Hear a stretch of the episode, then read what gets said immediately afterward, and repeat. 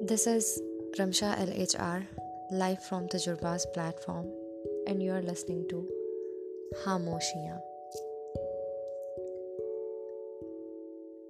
خاموشیاں ہر شخص کہاں سن سکتا ہے ہاں جو سننا سیکھ لیتے ہیں وہ دوسروں سے الگ ہو جاتے ہیں پھر دنیا ان کی تلاش میں ہوتی ہے اور وہ کسی کو نہیں ملتے لوگ اسے دکھاوا اکھڑ پن سمجھتے ہیں مگر کوئی نہیں جانتا کہ وہ دکھ اور آزمائش میں ہے۔ لیکن پھر اس حالی پن کو اللہ بہت محبت سے بھرتا ہے۔ اس پر اپنے نور کا مرہم رکھتا ہے۔ اور جب وہ خود کو اللہ کے حوالے کرتا ہے، تو وہ اس تھوڑی سی محبت کا جواب بے شمار محبت سے دیتا ہے۔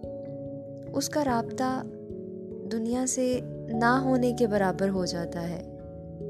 کیونکہ مرہم رکھنے والی ذات ہی تو اصل محبت ہے، بے لوس بے غرض محبت۔ وہ جسے چھوتا ہے، محبت کر دیتا ہے، نور بنا دیتا ہے۔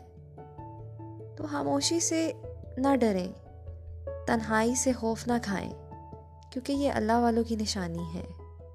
پہلا زینہ محبت ہے، اس کے بعد خیر ہی خیر مقدر ہے۔ تم اپنے رب کی حکمتوں کو نہیں سمجھ پاؤ گے نہ سمجھ سکتے ہو۔